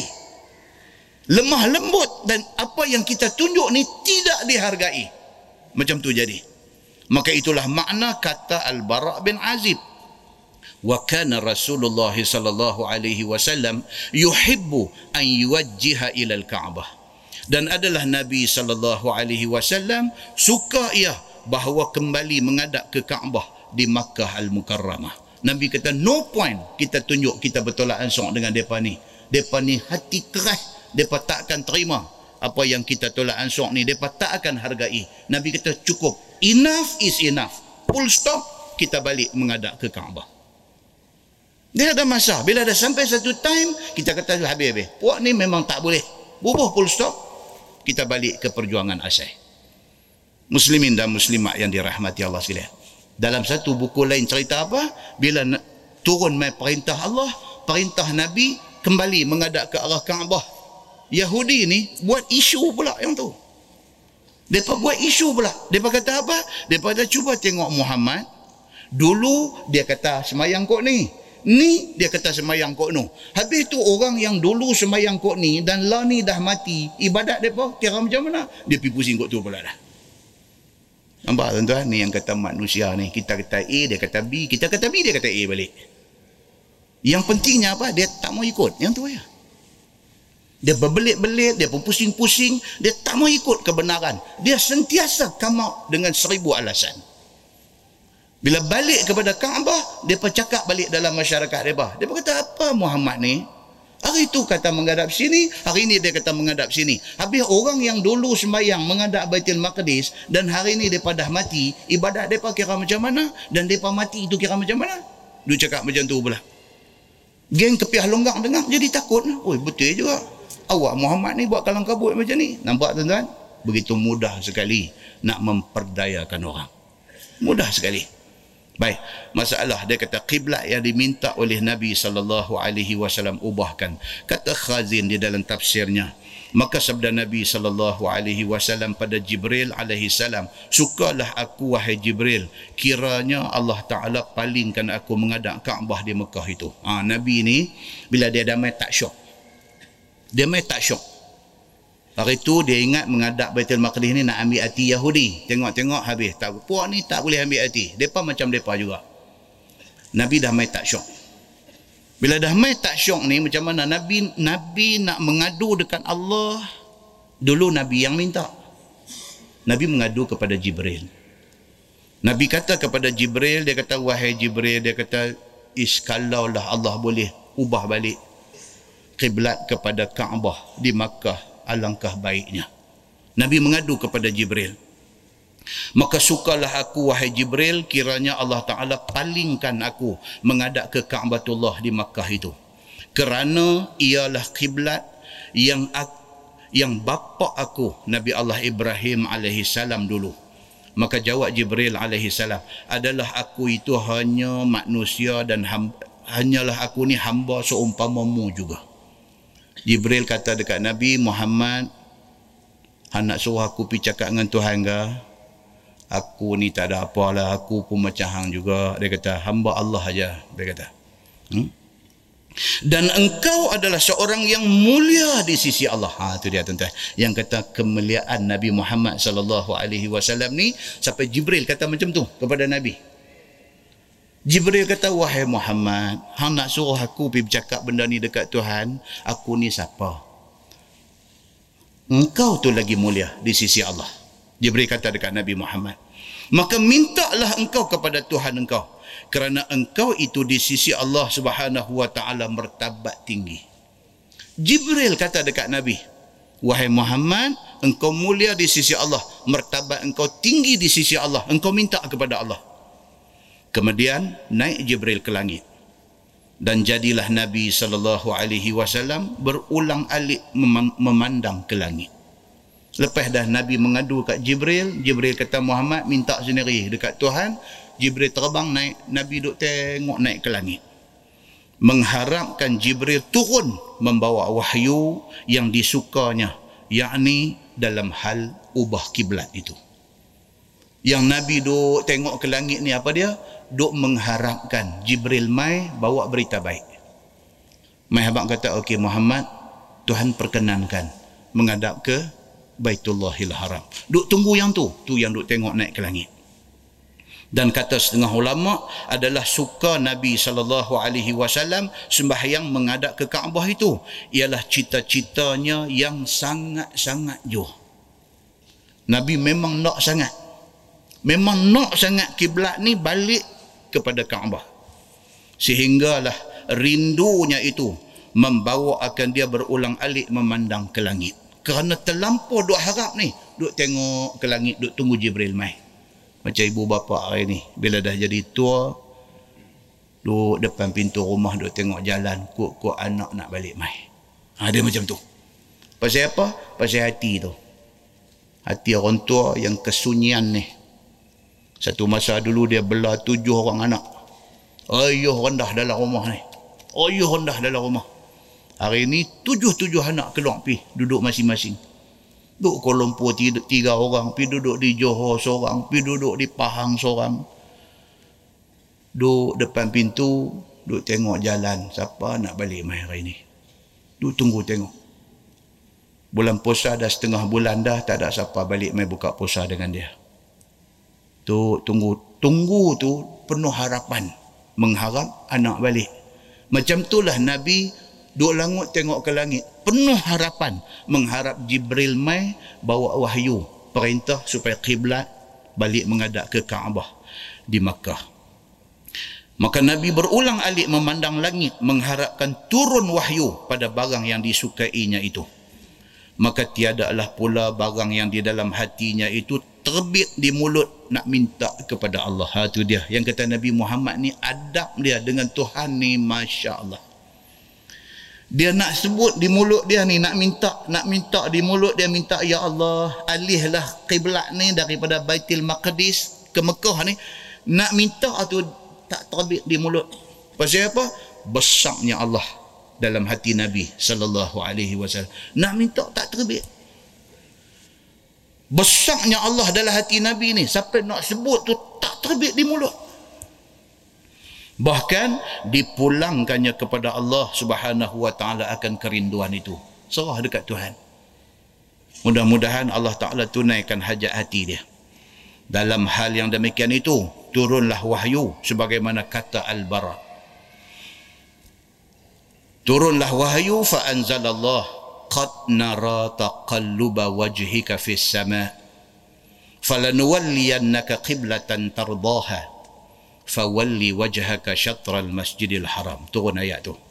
Maka diturunkan Allah Subhanahu wa taala firman-Nya yang maknanya kira-kira begini sesungguhnya kami lihat ulang alik wajah engkau memandang ke langit. Tuhan sebut benda tu dalam Quran. Tu dalam ayat Tuhan kata qad nara sesungguhnya kami lihat taqalluba wajhika fis sama duk ulang alik muka engkau duk tengok ke langit Tuhan sebut benda tu dalam Quran Wahai Muhammad, kami tengok engkau berulang alik duk tengok ke langit. Kami tahu harapan engkau tinggi menggunung. Menanti akan turunnya wahyu. Dan rindukan perintah untuk nak mengadak ke Ka'batullahil Haram. Maka maka kami palingkan akan dikau akan kiblat yang engkau suka akan dia. Tuhan kata Muhammad, kami tahu hati yang. Maka kami bagi apa yang engkau mau. Turun ayat ni. Maka serentak dengan itu kiblat daripada duk mengadap Baitul Maqdis beralih mengadap ke Kaabah. Berapa degree? 180 degrees. 180 darjah. Maksudnya apa? Daripada kok ni, pergi kok ni. Beralih 180 darjah. Maka berpalinglah akan mukamu ke pihak Masjidil Haram dengan membetuli akan Ka'batullah itu. Turun ayat tu, maka kiblat balik mengadap ke Kaabah. Masalah berhadap Nabi sallallahu alaihi wasallam kepada kiblat kata Al-Bara bin Azib fawujjiha nahwal Ka'bah wa kana yuhibbu dhalik maka beradaklah nabi sallallahu alaihi wasallam ke Kaabah menjunjung suruh Tuhan itu. Dan adalah nabi sallallahu alaihi wasallam suka akan dia menghadap ke Kaabah itu. Kata ulama dengan ayat yang tersebut itu maka jadilah ber, berkekalan wajib sembahyang menghadap Kaabah sampai hari kiamat. Dan tiada sah sembahyang melainkan menghadap kepadanya. Itu dia. Dan turunnya ayat tu daripada zaman tu sampai kita lah sampai kiamat. Semayang kena menghadap Kaabah. Semayang apa? Semayang fardu. Semayang sunat diberi kelonggaran dalam keadaan yang susah. Dan naik kapal terbang daripada Jeddah nak balik ke Malaysia. Kaabah duduk belah mana? Belakang. Pasal kita meninggalkan Jaziratul Arab. Kita meninggalkan Arab Saudi. Kita meninggalkan Kaabah duduk di belakang kita. Kita duduk balik. Nak semayang subuh atas kapal terbang. Nak semayang macam mana? Boleh tak boleh kita mengadap ke depan? Boleh tak boleh? Tak boleh. Kata sebagian ulama. Mesti kena mengadap Kaabah juga. Pasal apa? Pasal ayat yang kita duduk baca ni. Ayat ni dia apply kepada sembahyang fardu. Kok mana pun masa takbiratul ihram kena cari juga Kaabah kecuali kita ada screen atas kapal terbang tu dia tunjuk flight kita duduk corner ke duduk apa kita ada peta di situ. Kita tengok kalau pada ketika kapal terbang duduk lap tu Saudi jadi duduk belah kiri kita. Ha, jadi kita boleh duduk atas seat kapal terbang tu kalih ke kiri sikit Allahu Akbar semayang. Pasal apa? Seka'bah berdasarkan peta yang dia duduk tunjuk tu duduk ada belah kiri. Tapi kalau peta tu menunjukkan Mekah duduk ada belah belakang kena beralih menghadap belakang. Allahu Akbar kalau orang Arab dia tak kisahnya lorong orang duk hantar ayam apa lorong orang duk berjalan tu apa pakai semayang tentulah. Orang Melayu tak boleh pantang. Orang Melayu nak semayang nak kena masjid nak kena surau ataupun di rumah. Tempat lain ni tak boleh. Sanggup tak semayang sanggup tak semayang daripada semayang tempat yang selain masjid dan surau ni? Bila kita land apa kita mendarat dekat mana-mana negeri apa semua kan pi negeri orang putih misalnya kita turun-turun waktu semayang. Lu cari surau ni lu cari-cari surau cerah tu tak mayang. Pasal surau tak ada ayun surau tak ada. So tak ada semayang tang tu lah apa masalah tu tempat duk tunggu nak ambil luggage? Beg kita duk pusing nak mai tu. Tang tu lah tengok. Tengok macam mana. Lah ni macam-macam kompas ada. Handphone kita pun boleh cari kiblat. Kita set kita punya location duk datang mana dia yang tunjuk kiblat. Okey kiblat kau ni. Allahu Akbar semayang. Eh, kita hanya nak buat pelik tu orang duk tengok kita eh. Nah, semayang ni pantang cukup banyak. Tak boleh. Ni surau, surau mana surau? Apa ni negeri orang putih ni? Depa ni mari kita kita duk buat pergi tempat semayang cerah tak semayang. Kan? Walhal semayanglah tempat mana pun. Ayat semayang ada. Janji ayat semayang ada. Semayang satu botol mineral pun boleh ada. Api tu ambil hak rukun-rukun aja. Basuh muka, basuh tangan, kepala, kaki sikit-sikit-sikit. Allahu Akbar. Pergi selesai. Dua rakaat subuh. Lega lepas tu. Lepas tu baik nak main lambat kan, nak main awal ke apa pun kita dah semayang dah. Raplah dah tak ada lah. Lagi tak semayang ni tuan-tuan dia jadi satu raplah kat kita ni. Lagi duk fikir ni nak semayang tang mana ni. Duk fikir semayang tang mana ni. Raplah. Dalam pada raplah tu tak semayang. Muslimin dan muslimat yang dirahmati Allah sekalian. Ini tajuk ni bila kita baca bukan setakat nak tahu alih kiblat saja. Nak tahu kata pentingnya sembahyang itu. dan pentingnya mencari arah kiblat. Kalau sampai tak boleh cari handphone kita tengok-tengok jam macam mana kan tak boleh nak tahu arah kiblat. Zan hati kita. Zan. Tengok kok mana nampak macam lagu nak cerah belah ni. Ni nak subuh ni. Nampak macam matahari nak terbit kau ni. Ngadak kau tu. Hati kita zan. 80% kita yakin kok belah ni. Allahu Akbar semayang. Dah lepas kita semayang tengok-tengok terbit kau ni. Ni habis yang cerah tadi apa dia? Tak apa pergi duduk pasang spotlight buat atas belah tu. Kita mengadap kot tu. Cerah-cerah betul kot ni rupanya. Allah semayang tadi kira macam mana? Sah. Sah. Apabila yakin kiblat itu salah selepas dah habis waktu. Semayang itu sah. Kalau waktu duk ada lagi, cak, waktu duk ada apa dah cerah habis waktu pula. Kita waktu ada mai kok mana pula. Kan? Eh, semayang itu sudah sah. Kena ulang tak semayang tu? Tak payah ulang. Semayang itu sudah sah. Muslimin dan muslimat yang dirahmati Allah sekalian. Baik. So dia kata apa? Maka bila turun ayat tu, maka Nabi SAW pun sembahyang mengadap ke arah kiblat yang turun ayat tadi balik kepada Baitullahil Haram kata Al-Bara dia kata fasalla rajul ma'ahu al-asr ini satu riwayat satu riwayat kata apa maka sembahyanglah seorang laki-laki daripada sahabat Nabi sallallahu alaihi wasallam bersama dengan Nabi akan sembahyang asam. Dia ada tiga riwayat. Cerita tentang berubah kiblat tengah duduk sembahyang ni ada tiga riwayat. Satu riwayat kata sembahyang itu ialah sembahyang asam. Ada satu riwayat lagi kata sembahyang itu adalah sembahyang zuhur. Ada satu riwayat lagi kata sembahyang itu ialah sembahyang subuh. Tiga-tiga hadis. Tiga-tiga hadis. Satu kata Nabi tengah duduk semayang dan semayang itu asyam. Satu riwayat kata, orang tengah duduk semayang, dia tak abang Nabi semayang. Orang tengah duduk semayang, tiba-tiba ada satu orang main bagi tak, eh, kiblat dah ubah dah. Semayang itu ialah semayang zuhur. Ada satu riwayat kata, orang tengah duduk semayang. Orang main abang, eh, kiblat dah halih dah. Tapi, semayang itu adalah semayang subuh. Ketiga-tiga riwayat ini sahih. Maka ulama Ibnu Hajar Ibnu Hajar Al-Hafiz Ibnu Hajar dia kata apa? Dia kata setelah diteliti ketiga-tiga nas ini. Setelah diteliti ketiga-tiga nas ini, dia kata salat yang Nabi salat dan turun ayat suruh ubah kiblat ini ialah salat zuhur. Kata Al-Hafiz Ibnu Hajar. Dan ketika itu Nabi sembahyang di kampung Bani Salamah. Dia kata. Nabi duduk sembahyang di situ dan sembahyang itu adalah sembahyang zuhur.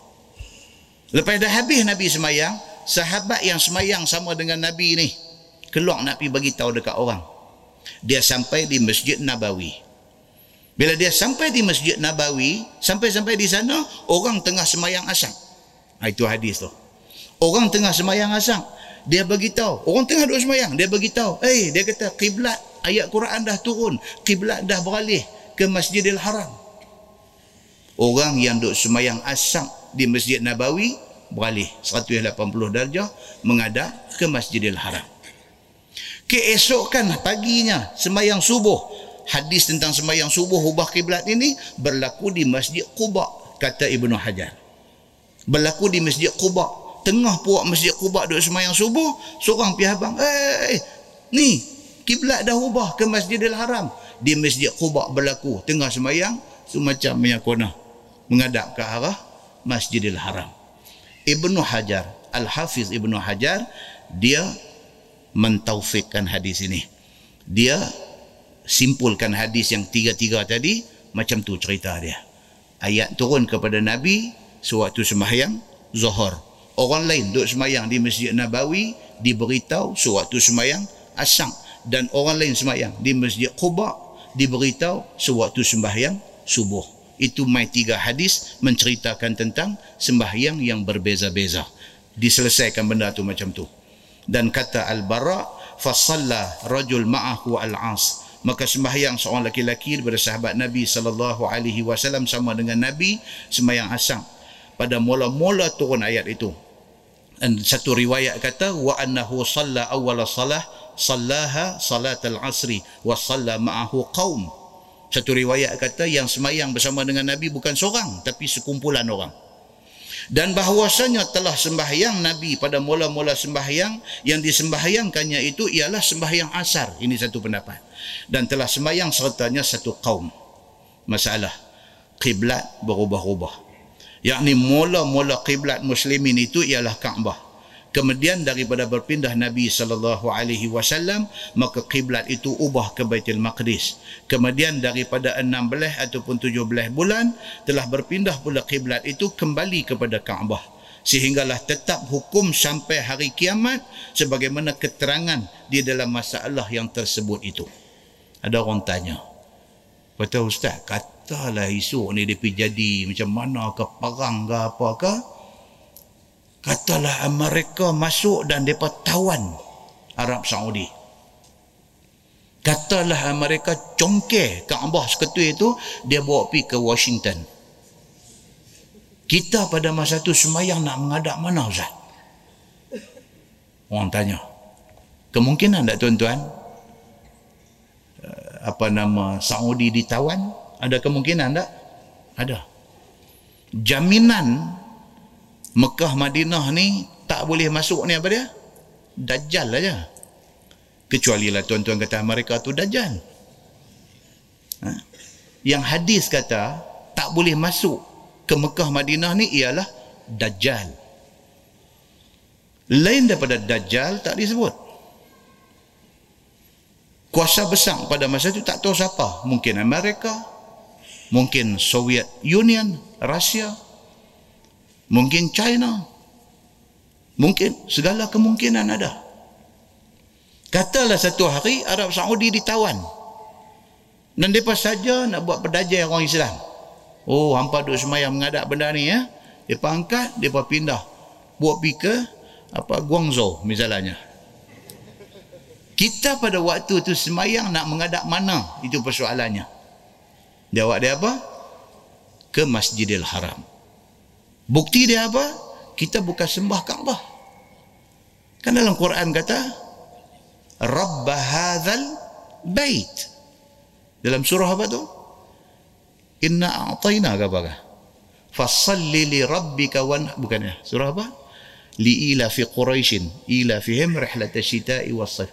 Falyabudu rabb hadzal bait. Maka hendaklah kamu sembah Tuhan rumah ini.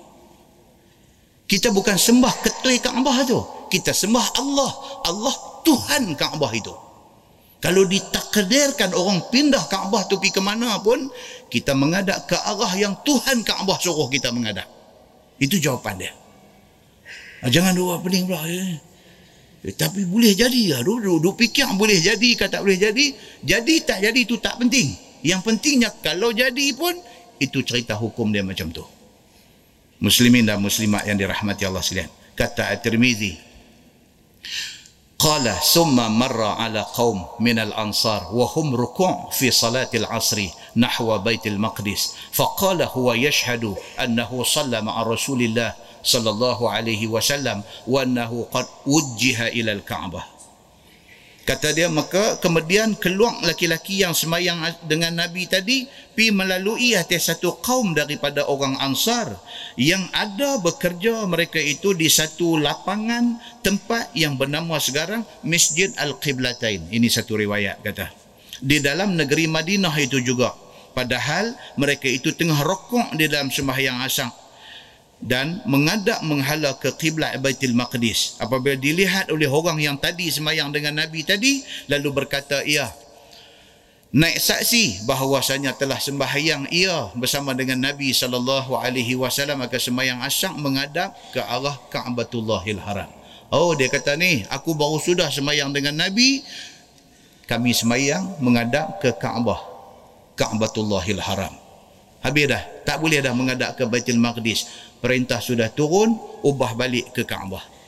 Maka inilah aku bagi tahu kepada sekalian kamu bahawa sesungguhnya telah dihadapkan dia yakni Nabi sallallahu alaihi wasallam ke sembahyang asar kiblatnya tadi kepada Kaabah.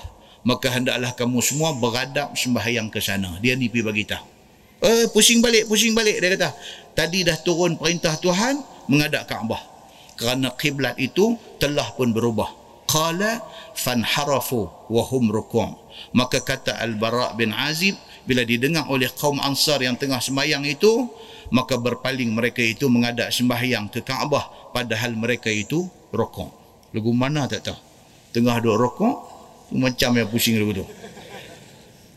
Dia tengah duk rokok dia kata. Kata adalah hadis ni lagu tu. Kan bila main perintah ni dia kena dia boleh tangguh tak? Tak boleh dia kena buat dandan perintah sudah turun maknanya semayang menghadap ke sini sudah tidak valid lagi. Immediately kena ubah. So dia kata dalam hadis ni kata mereka ni ubah dalam keadaan mereka tengah rokok. Jadi dia macam yang katak tu lagu duduk pusing lagu tu kan? Ha, jangan pula lagi orang pergi duduk tanya pula ustaz alah iktidal lah dulu barulah pusing. Apa ada pergi pusing masa rokok? Yang tu saya tak boleh jawab. Hadis cerita kata mereka pada masa tu buat macam tu Kan dia dalam bab ni, perintah ni dia kena buat macam kita lah. Kita main-main, orang tengah duduk semayang. Orang tengah duduk semayang. Dan orang duduk semayang ni tengah duduk-duduk dalam tahiyat awal. Misalnya semayang maghrib, orang tengah duduk tahiyat awal. Mana lebih afdal? Kita tunggu sampai dia habis tahiyat awal bangkit berdiri, baru kita takbir ikut. Ataupun kita immediately takbir dan duduk tahiyat awal. Mana lebih afdal? Immediately. Tapi banyak orang dia tunggu lah. Dia tunggu. Ada dah duduk apa tunggu lah. Saya dia bangkit. Ang duduk pun bukan dapat rakaat. Dia tadi buat cakap pandai. buat cakap pandai. Dia tak relax lah brother. Dia tak depa. Saya dia bangkit. Nah, relax lah mama. Dia buat relax. Islam suruh apa? Immediately. Pasal apa? Pasal kita nak mati, dia tak ada tangguh walau satu second. Tak tangguh. Jadi sebaik-baiknya apa? Segera dalam buat kebaikan. Semayang ni kebaikan. Segera. Main-main dalam keadaan apa mereka duduk, masa tu kita join. Takbir Allahu Akbar, terus rokok. Takbir Allahu Akbar, terus sujud. Takbir Allahu Akbar, terus duduk tahiyat awal. Itu yang afdalnya. Begitu. Baik. Kemudian dia kata apa? Kata At-Tirmizi bermula ini hadis Hasan lagi sahih. Dan dengan hadis itu berkata ulama tiada wajib berubah kepada hukum baru melainkan kemudian daripada telah sampai hukum itu dengan cukup kenyataan akan berubahnya. Sebagian ulama dia kata apa? Kalau semata-mata satu orang main duk riau habang kata kiblat dah tukang nanti dulu. Kita perhabis dulu semayang tu lepas tu baru kita cek betul. Betul tak betul benda apa habang ni? Bila pasti kata betul baru kita ubah. Itu pendapat sebahagian ulama. Begitu. Nah wallahu a'lam. Lepas ni kita masuk masalah awal hari datang Nabi sallallahu alaihi wasallam berpindah ke Madinah. Tajuk yang akan datang ni ialah tajuk tentang hijrah Nabi. Dia akan cerita dekat kita detail tentang hijrah Nabi ni. Kita umur kita pun dah 50 lebih dah. Kita duduk dengar orang cerita pasal hijrah ni macam-macam ceramah, macam-macam cara cerita pasal hijrah ni. Now kita nak tengok hadis cerita Nabi hijrah macam mana?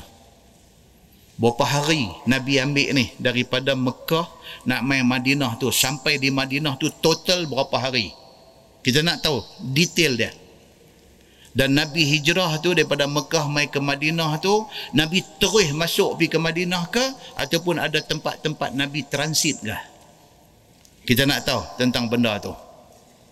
Dan kita nak tahu apabila Nabi sampai di Quba Quba. Apa Nabi buat di Quba tu?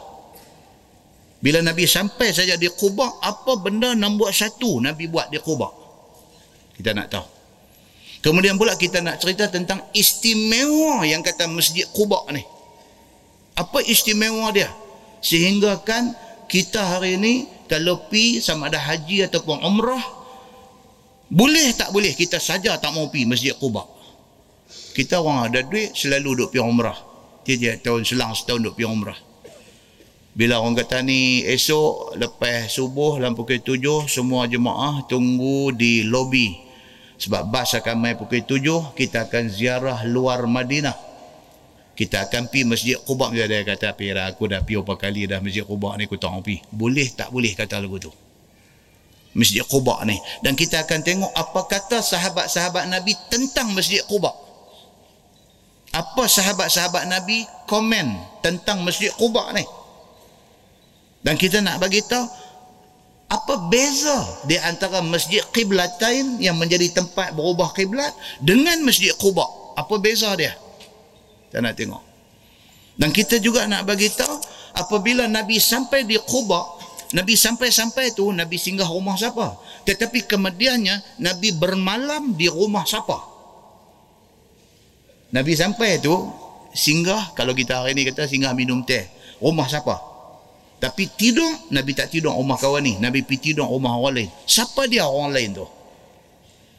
Apa istimewa ni kawan yang Nabi pilih untuk dijadikan rumah Nabi nak tidur ni? Apa istimewa kawan ni? Apa istimewa kawan ni dengan bapa dia sekali? Ni sahabat yang Nabi jadikan rumah dia tempat Nabi bermalam dalam tempoh empat hari Nabi duduk ada di Quba tu. Sahabat yang bernama Sa'ad bin Sa'ad bin Khaythamah. Siapa dia ni? Tuan-tuan, ada sahabat-sahabat Nabi yang kita tak pernah dengar nama. Tapi bila kita dengar cerita dia, Masya Allah, kita kata macam ni punya orang, nama kita tak pernah dengar, tapi punya hebat dia macam tu. Sa'ad bin Khaythamah. Tuan-tuan pernah dengar? Tak pernah dengar. Tu kata dia ni tak popular. Tapi hak tak popular ni, kita nanti bagi tahu cerita dia ni, tuan-tuan dengar-dengar, Masya Allah, macam ni punya hebat orang pun tak popular. Apa ada pada populariti ni? Apa ada pada populariti? Tak perlu popular pun. Tapi hebatnya Allah tahu. Ni Sa'ad bin Khaythamah. Siapa tak boleh sabar nak tunggu bulan depan, balik cari sendiri cerita dia ni.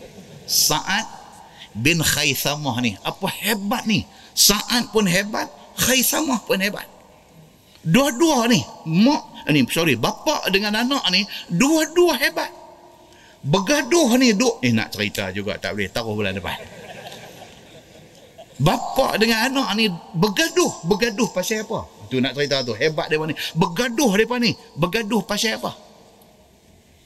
Muslimin dan muslimat yang dirahmati Allah sekalian, Allah pilih rumah mereka untuk Nabi tidur empat hari. Nabi itu ada di Quba. Tak masuk ke Madinah. Quba dengan Madinah berapa jauh tuan-tuan? Quba dengan Madinah.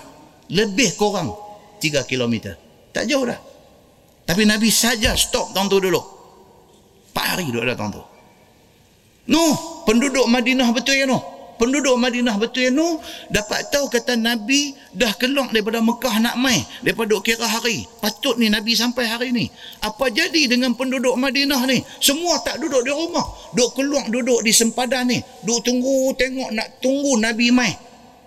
Yang pitimwe tala'al badru alaina min thaniyatil wada' ni cerita Nabi hijrah ni tuan-tuan cukup dramatik cukup dramatik ni cerita Nabi hijrah ni seperti mana yang diceritakan oleh Nabi sallallahu alaihi wasallam di dalam hadis dia.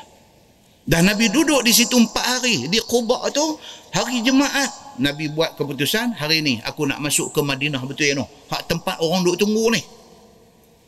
Hari Jumaat Nabi nak keluar. Keluar hari Jumaat baru jalan sikit masuk waktu semayang Jumaat. Nabi semayang Jumaat di mana? Perintah jemaat ni masa Nabi di Mekah ke di Madinah? Di Mekah. Perintah turun ni, perintah suruh sembahyang jemaat ni masa di Mekah. Jadi bila Nabi hijrah, perintah sembahyang jemaat ada tak ada lagi? Dah ada dah. Nabi keluar daripada Quba nak pergi ke Madinah. Nabi keluar tu masuk waktu sembahyang jemaat. Nabi sembahyang jemaat. Tapak Nabi sembahyang jemaat itu dijadikan masjid Al-Jumu'ah. Hari ini ada. Ketentuan pergi umrah, dia panti bawa, dia panti tunjuk. Selalu dia panti tak panti. Pasal apa? Perlu ligan masa. Nak balik Madinah, pasal nak semayang Zuhur di Madinah. So dia panti tak panti, panti habang aja. Tapi dia habang dah. Tuan-tuan, tuan-tuan, tengok balik kiri, balik kiri. Ah, yang ni masjid Jumaat. Ah, tuan-tuan, balik tengok balik kanan. Tak ada nak cerita. Jadi bila tuan-tuan mai kuliah ni, tuan-tuan dengar cerita ni cerita Masjid Quba ni cerita bagi kejap-kejap baca hadis dia cerita sahabat-sahabat punya ko, punya komen tentang Masjid Quba ni tuan-tuan. Bila tuan-tuan pi umrah bila sampai di Masjid Quba hati tuan-tuan nanti jadi lain. Pasal kita tahu cerita tentang masjid ni. Kita tahu cerita macam mana sayang Nabi dengan masjid ni. Kita tahu cerita macam mana sahabat menganggap Masjid Quba ni macam mana. Tuan-tuan semayang di situ yang mata boleh keluar. Bila lalu masjid Jumaat, tuan-tuan tangkap balik dalam kepala. Oh, tang ni cerita yang hari tu dok abang. Tang ni masjid Jumaat. Lalu masjid tujuh. Dia kata, tuan-tuan tengok di atas tu ada masjid bilang. Satu, dua, tiga, tujuh. Tujuh masjid kita. Apa sampai banyak masjid ni. Sampai tujuh buat kuat atas bukit ni. Dia pun tak cerita kat kita. Masjid tujuh tu apa? Masjid betul ke? Dah. Dia adalah pos tentera. Semasa perang khandak pos tentera. Kecil-kecil-kecil dia panggil masjid semuanya akan ada di dalam tajuk yang akan datang. Macam tu punya gazet kalau tak main memang kawat betul. Macam tu punya gazet tu abang ni. InsyaAllah kita tengok sambungan dia cerita tentang bumi Rasulullah sallallahu alaihi wasallam Madinah ini kita akan tengok sambungannya insyaallah kita tangguh dengan tasbih kafarah dan suratul as. subhanakallahumma أشهد أن لا إله إلا أنت بسم الله الرحمن الرحيم. والعصر. إن الإنسان لفي خسر إلا الذين آمنوا وعملوا الصالحات وتواصوا بالحق. اللهم صل على محمد في الأولين والآخرين وسلم ورضي الله تبارك وتعالى عن ساداتنا أصحاب سيدنا رسول الله أجمعين. بسم الله الرحمن الرحيم. الحمد لله رب العالمين. حمدا يوافي نعمه ويكافئ مزيدا يا ربنا لك الحمد كما ينبغي لجلال وجهك الكريم وعظيم سلطانك. رضينا بالله ربا وبالإسلام دينا وبمحمد نبيا ورسولا. اللهم افتح علينا فتوح العارفين وارزقنا فهم النبيين. بجاه خاتم المرسلين. اللهم فقهنا في الدين.